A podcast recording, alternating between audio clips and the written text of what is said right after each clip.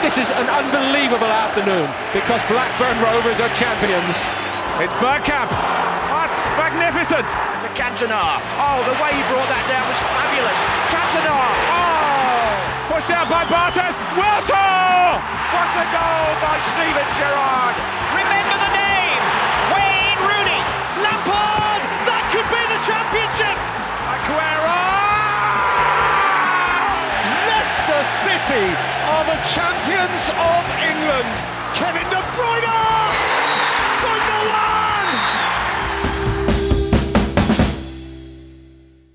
Il Manchester City vola in Premier senza rivali e l'unica che sembra tenere il ritmo della squadra di Guardiola è il Liverpool. Sarà di nuovo un duello tra Guardiola e Klopp? Ne parliamo nella nuova puntata di In The Box, il podcast sul calcio inglese, nella quale discuteremo anche del disastroso avvio di Premier delle tre neopromosse, dei piedi fatati di Fark e del caso Scantor.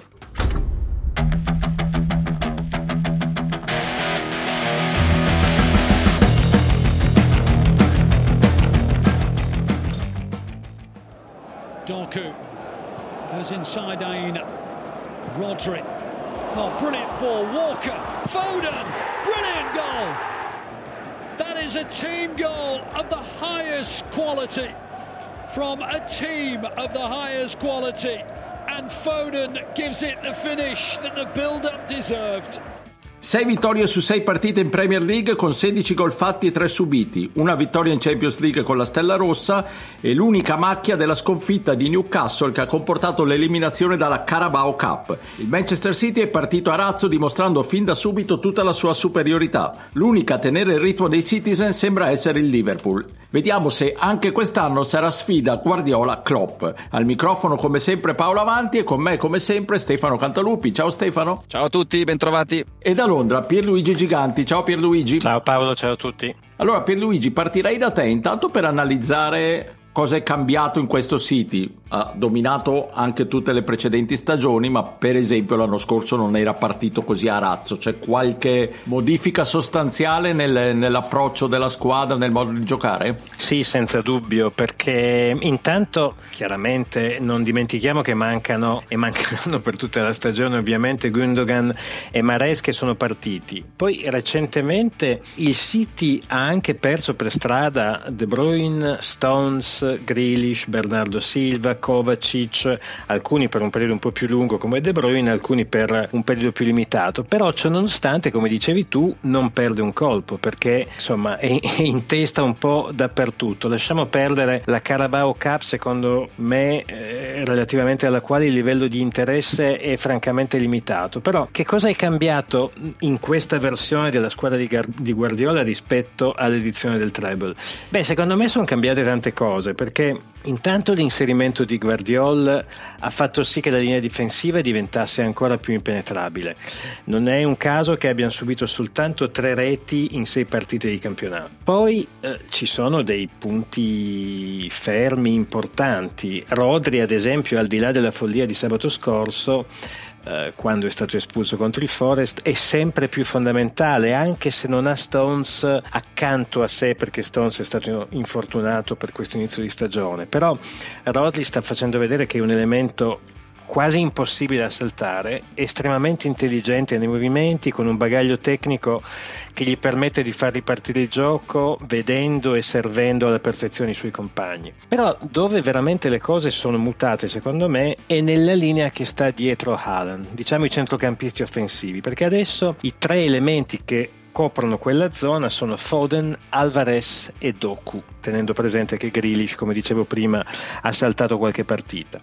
Ora, Foden quest'anno è un titolare fisso e già questa è una novità perché lui non lo è stato nella scorsa stagione e soprattutto può giocare nella posizione che più gli piace, cioè da esterno alto a destra con licenza di tagliare dentro sul suo piede forte. Poi c'è Alvarez, di nuovo un giocatore che l'anno scorso ha giocato con il contagocce e ancora, secondo me lui dà il meglio di sé quando può giocare per vie centrali qualche metro dietro alla prima punta. Addirittura Martin Keon l'ha equiparato come posizionamento in campo e morbidezza di tocco a Bergkamp. E poi c'è Doku che è la vera novità secondo me, un'alternativa molto interessante a Grealish, un giocatore completamente diverso dal nazionale inglese, veloce, repertorio di finte che riescono a mandare fuori giro anche il difensore più accorto e ha fatto vedere che come assist è un giocatore che sta già diventando importante nell'economia del City. Ovviamente early days, siamo ancora all'inizio,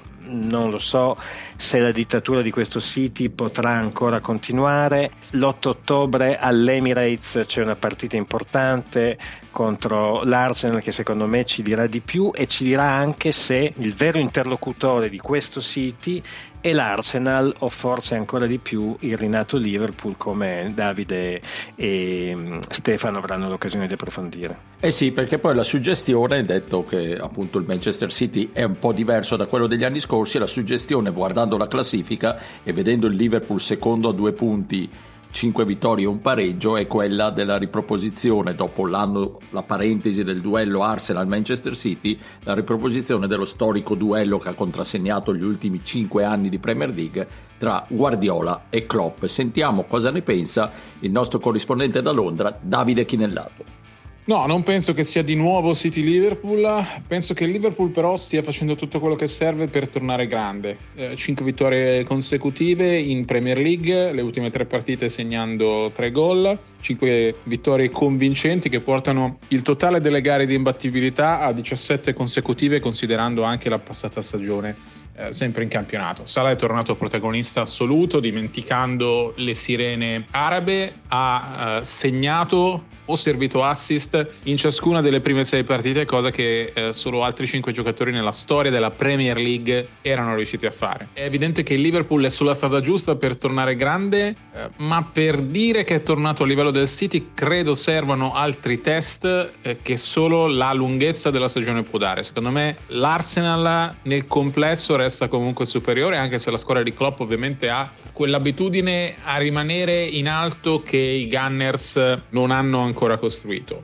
Guardando il calendario penso che già le ultime due partite prima della sosta, quelle in casa del Tottenham e in casa del Brighton, possono dare un'idea migliore di quello che è il livello del Liverpool. Il Tottenham ovviamente è, è una squadra che eh, come il Liverpool sta provando a, a tornare grande, con Postecoglou, cominciato la grande, il Brighton di De Zerbi eh, è una, un test importante perché proprio a Brighton eh, la squadra di Klopp lo scorso anno toccò uno dei punti più bassi della sua stagione. Penso che Klopp abbia fatto capire subito che quest'anno la Premier League è la cosa più importante. Il nuovo centrocampo sta funzionando molto bene. Uh, Soboslai e McAllister, uh, i primi due acquisti tra l'altro della, uh, di questo tentativo di ristrutturazione dei Reds, quelli che il Liverpool ha fatto già entro la fine di giugno, stanno dimostrando di essere stati acquisti azzeccati. L'argentino Uh, si è impossessato del ruolo davanti alla difesa e Soboslai anche col gol in, uh, in Carabao Cup sta dimostrando di essere un giocatore in grado di fare la differenza.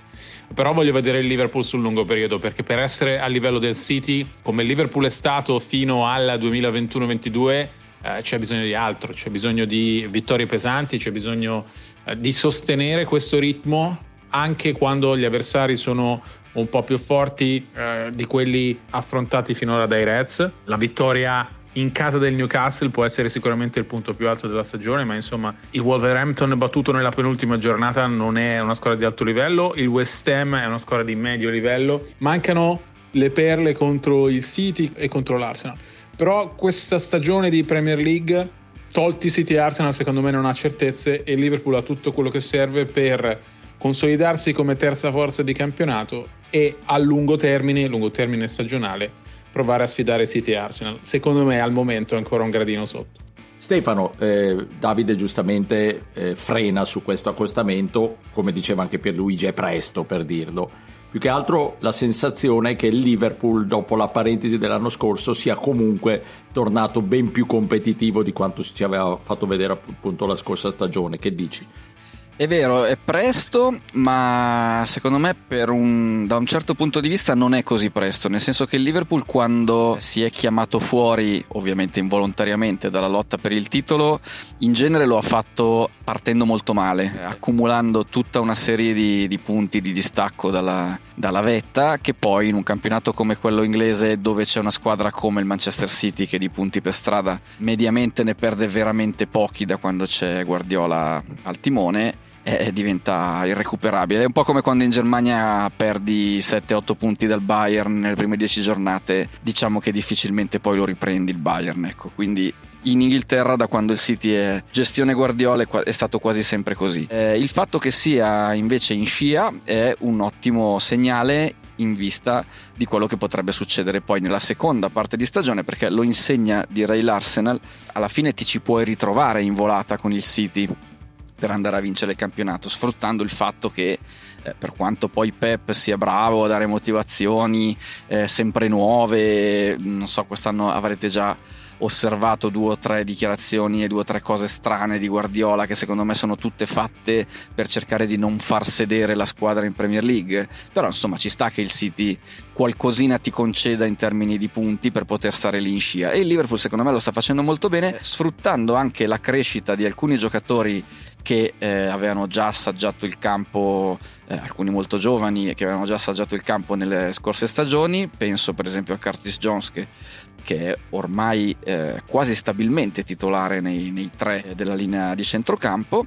E poi aggiungo giocatori come Luis Diaz, ma soprattutto come Darwin Nunes, secondo me, stanno beneficiando del fatto di aver ormai acquisito una certa esperienza in red che eh, sicuramente li porterà a essere più continui nel rendimento, soprattutto Nunes perché poi Diaz in realtà secondo me non si era inserito male già quando è arrivato, solo era entrato un po' in un contesto con un Liverpool un pochino più eh, spento di quello che siamo abituati a vedere. Chiudo dicendo che secondo me in attacco poche squadre, ma forse quasi nessuna ha la potenza di fuoco che hanno i Reds a livello di alternative, perché noi eh, siamo abituati a pensare ai Reds vincenti con eh, Salah, Mané, Firmino, che ovviamente sono stati il grande trio del, dell'epopea di Klopp. Però ragazzi cioè, eh, guardavo adesso anche l'ultima partita quella col West Ham sono partiti Salah, Nunez e Luis Diaz. E poi entrano Gakpo, entrano Diogo Jota. Cioè sono comunque giocatori voglio dire di altissimo livello in attacco che giocherebbero titolari probabilmente nel 90% delle, delle altre squadre che, che, i Reds affrontano. E insomma quindi aggiungiamoci che lato infortuni c'è solo Tiago che ce l'ha un po' cronico diciamo il, un po' l'infortunio facile però ecco gli altri sono tutti in piedi e stanno bene e allora c'è tutto quello che serve per tornare a suonare l'heavy metal di Klopp e quando suona bene sapete poi come finisce.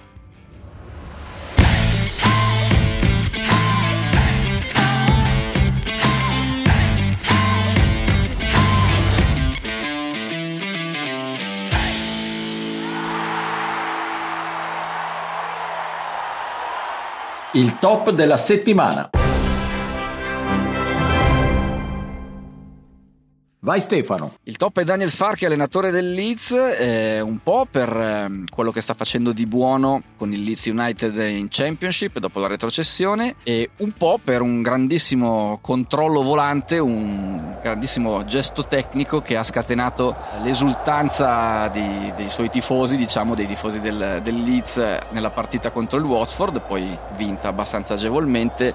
Allora, cose che si vedono spesso nel, nel calcio inglese, diciamo dove magari anche la vicinanza del pubblico aiuta ad avere qualche scambio di opinioni con l'allenatore, eh, se l'allenatore ovviamente si presta a queste cose, lui ci ha sorriso sopra, al di là della qualità del tocco che non era niente male, però insomma eh, è un buon momento perché dico questo? Perché il Leeds eh, ha avuto una retrocessione molto sanguinosa l'anno scorso e soprattutto è passato dall'essere la squadra che finalmente esaltava il talento del Loco Bielsa e tornava in Premier League dopo mille anni a essere una squadra normalissima che retrocede mestamente e poteva esserci un contraccolpo molto negativo. Si fa presto diciamo ad andare in avvitamento verso il basso. Fark è uno specialista di Championship, eh, insomma anche col Norwich ha fatto vedere parecchie volte di che cosa è capace e poi sappiamo che se dovesse mancare qualcuno che controlla bene sulla fascia, eh, lui non, non, si tira indietro. È pronto lui, è pronto lui.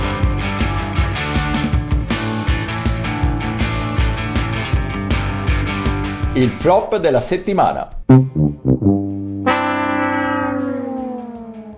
Vi faccio scendere nei bassi fonti della, del calcio inglese, sesta serie, National League North, dove arranca il povero Scunthorpe United con il presidente David Hilton che pare abbia messo in vendita il club, il The Athletic ha rivelato delle questioni eh, giudiziarie che lo vedono negativamente protagonista per eh, accuse di frode, falsa rappresentazione sotto un altro nome, tutta una serie di, di problemi veramente giganteschi. La squadra va male, c'è grande contestazione e il flop se lo merita Hilton e tutta la, la società perché hanno pensato bene di bannare i tifosi dal, dallo stadio i tifosi che si sono resi protagonisti di contestazioni sui social, quindi un daspo non per gesti violenti o per insulti, ma solo per una banale contestazione fatta su, sui vari social media, veramente un'esagerazione che sta creando un gran trambusto a Scantorp eh, perché ovviamente i tifosi non ci stanno, non vogliono accettare questa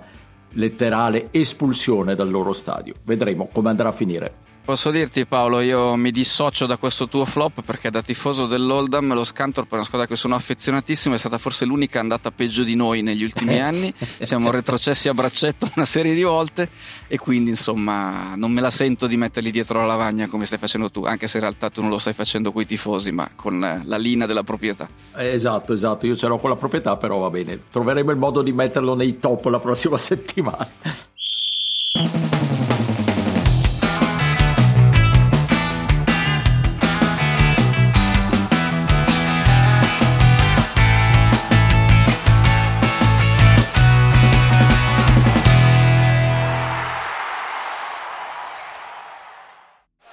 Isaac's in here. This could be a chance for eight. Alexander Isaac is going to slip it in. And he has made it 8 0 with four minutes to go. It's more poor defending. It is a horror show for Sheffield United today. There's the full time whistle. Shake of the hands from Paul Heckingbottom and Eddie Howe. Heckingbottom looks thoroughly deflated, as you can imagine. Luton Town, Burley e Sheffield United, le tre neopromosse della Championship, mai come quest'anno sembrano non attrezzate a disputare il massimo campionato inglese. Per loro ultimo posto in classifica con un solo punto fatto, Luton e Burley hanno eh, una partita in meno, quindi un disastro clamoroso. Pierluigi, eh, l'avevamo detto anche in fase di presentazione del campionato, sembrava proprio che il mercato delle, di queste tre squadre non fosse tanto all'altezza, ma soprattutto si evince da questi risultati, anche se come al solito lo specifichiamo sempre, siamo solo all'inizio della stagione, che probabilmente il divario tra Premier League e Championship, nonostante gli ombrelli di vario genere e i paracaduti, eh, si sta allargando sempre di più.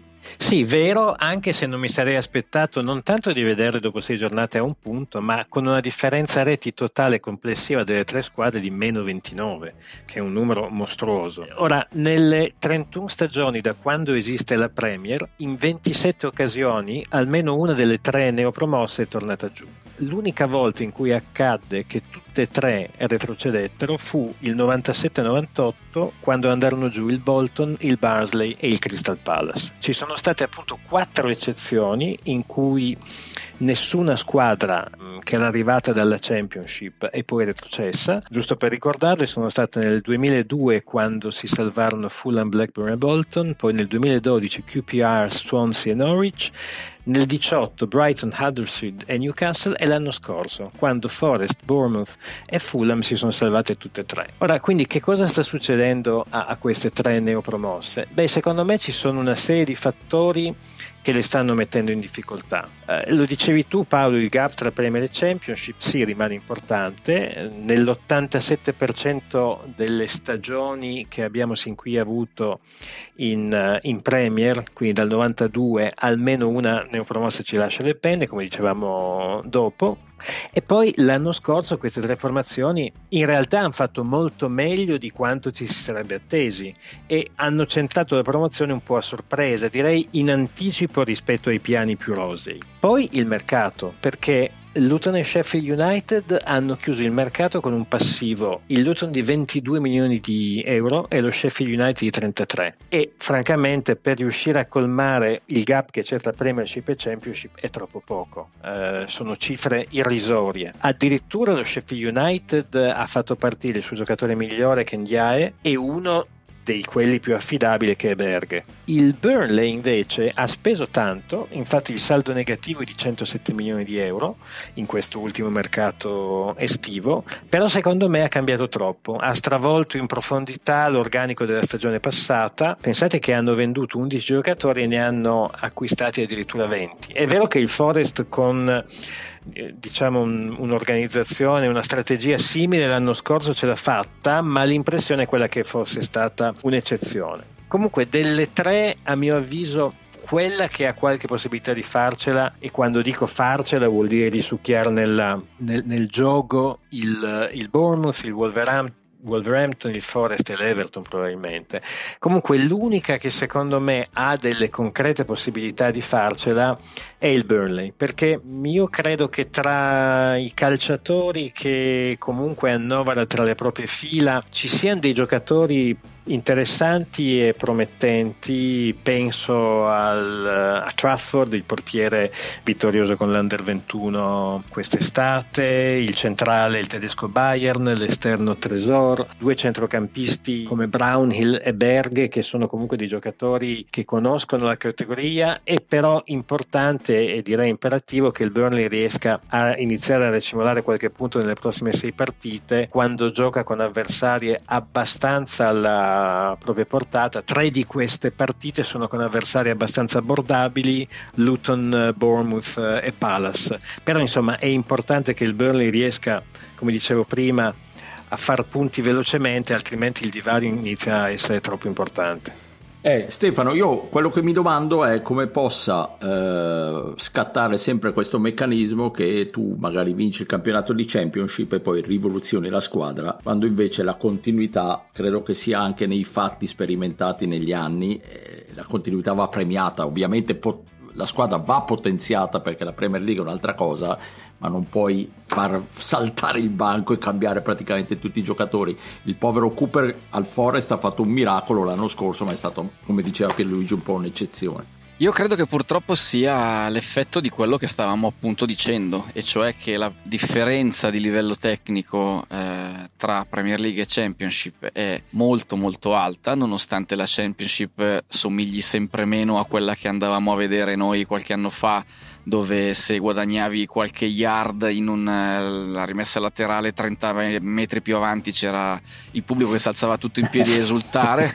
E, e adesso diciamo non l'ho visto neanche quando sono andato a vedere il Millwall questa cosa quindi temo che purtroppo mi debba rassegnare. Però insomma per quanto la Championship abbia fatto degli sforzi anche con allenatori non inglesi per diventare un campionato più competitivo per quanto sarebbe interessante vedere le squadre di Championship in altri campionati d'Europa eh, se veramente eh, farebbero zero punti o, poco, o, pochi punti oppure se eh, saprebbero competere. Per quanto tutti questi discorsi siano veri, eh, secondo me quando una squadra di, di, Championship sa di dover affrontare la Premier League ha l'idea di dover fare un salto triplo di quelli complicati e quindi probabilmente non viene più considerato abbastanza affidabile l'alternativa di punto sui ragazzi che mi hanno portato fin qui, detta in sintesi, eh, con l'allenatore che mi ha portato fin qui, secondo me fanno un calcolo del tipo questo tipo di atteggiamento e di strategia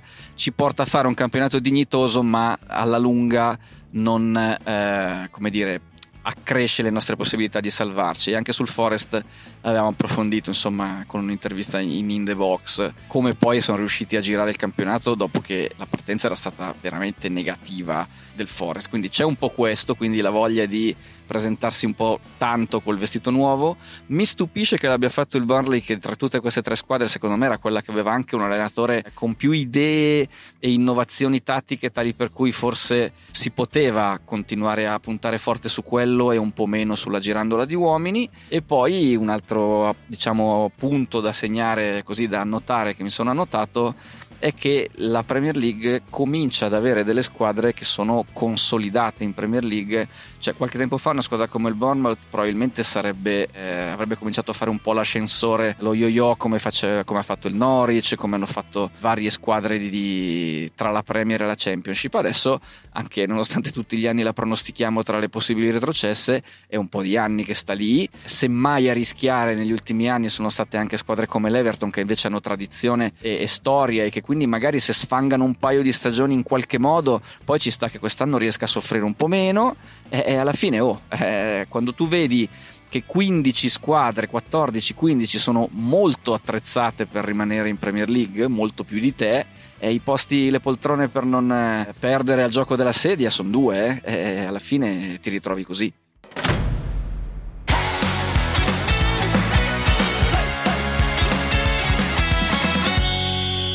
L'agenda della settimana.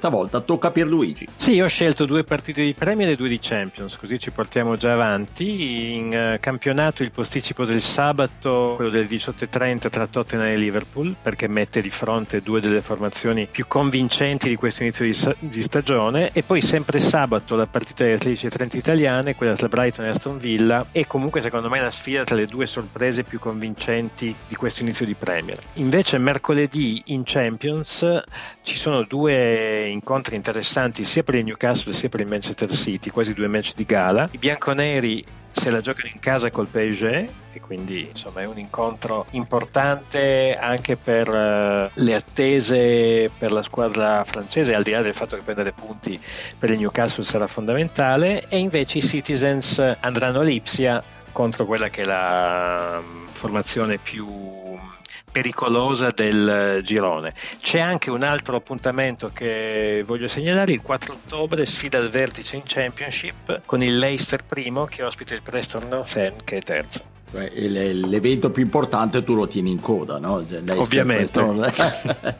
Vi diamo appuntamento alla prossima settimana. Un saluto a Stefano Cantalupi. Ciao Stefano. Ciao a tutti, alla prossima. E un saluto a Pierluigi Giganti. Ciao Pierluigi. Ciao, ciao a tutti.